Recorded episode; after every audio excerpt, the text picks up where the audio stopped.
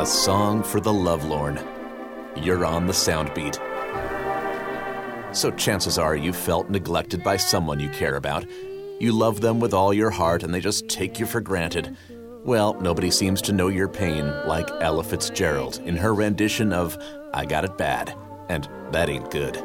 I got it bad, and that ain't. Paul Francis Webster also knew that pain.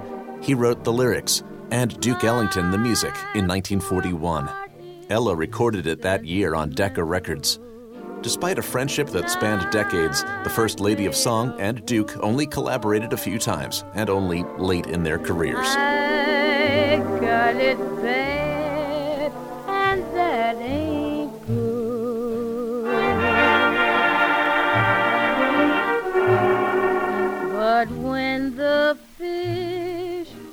Jumping and Friday rolls around. This episode was co written by Syracuse University student Megala Sankrath as part of the Soundbeat class partnership.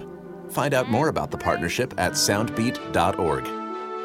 Soundbeat is produced at the Belfer Audio Archive, Syracuse University Libraries. I'm Brett Barry.